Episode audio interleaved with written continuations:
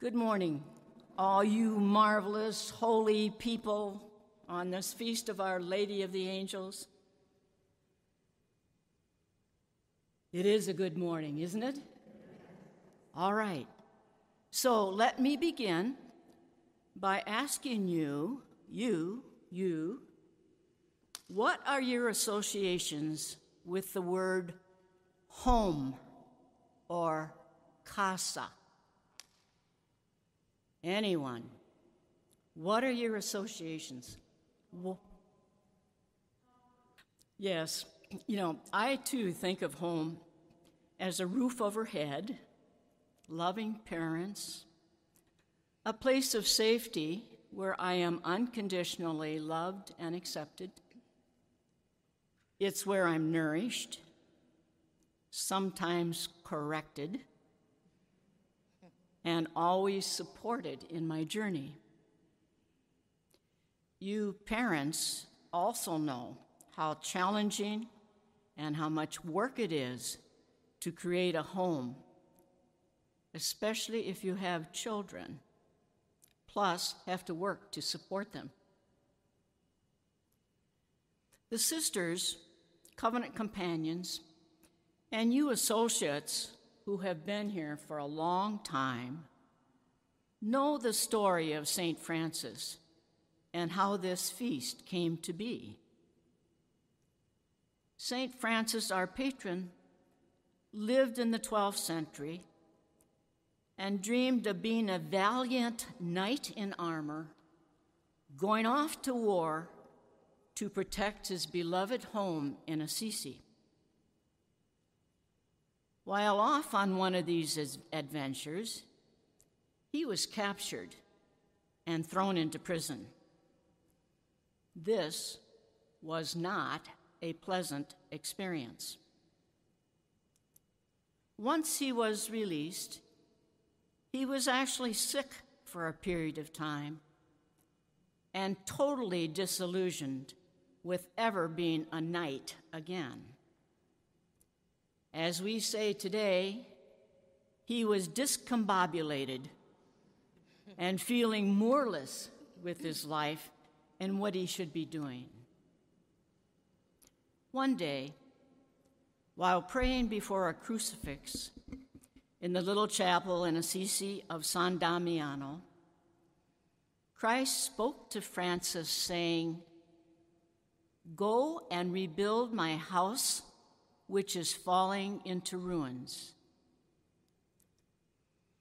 Francis puzzled over this directive for a long time, but took it quite literally.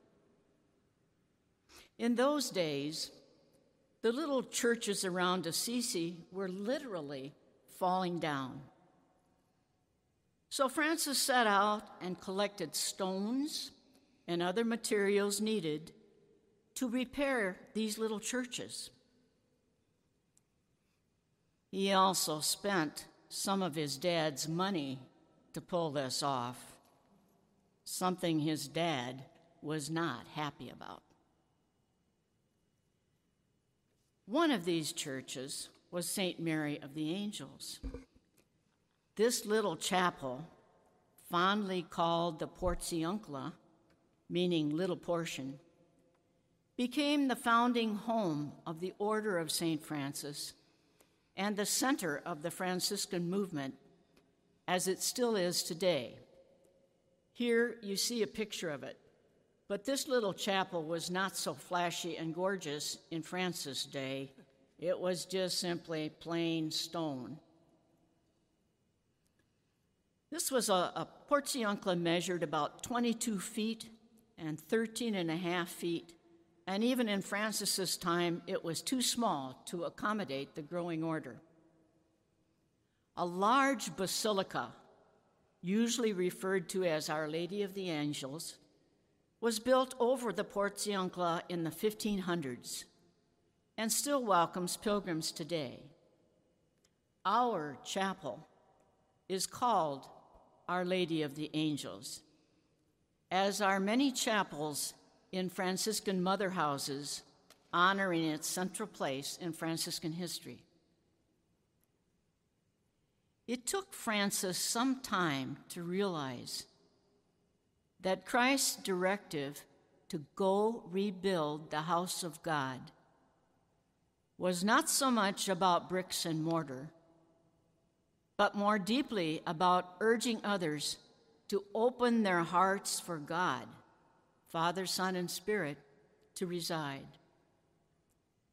In Matthew's gospel today, Jesus tells his disciples, Go out and baptize others in the name of the Father, Son, and Holy Spirit. And in another scripture passage, St. Paul says, Don't you know that you are the temple of the Holy Spirit and that the same Spirit of God resides in you? I'm overwhelmed, in awe, astounded, thrilled, speechless that God, Father, Son, and Holy Spirit seeks such intimacy with us. We are each the house of God, made in the image and likeness of God, and sustained by the Holy One's love and presence with us, within us, every minute of every day. How blessed we are.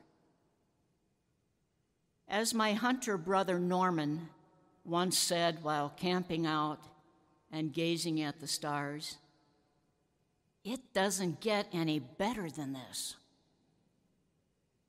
We are home in this chapel and home to each other because God has made a home in each of us. Happy Feast Day, you walking, talking, working, loving houses of God.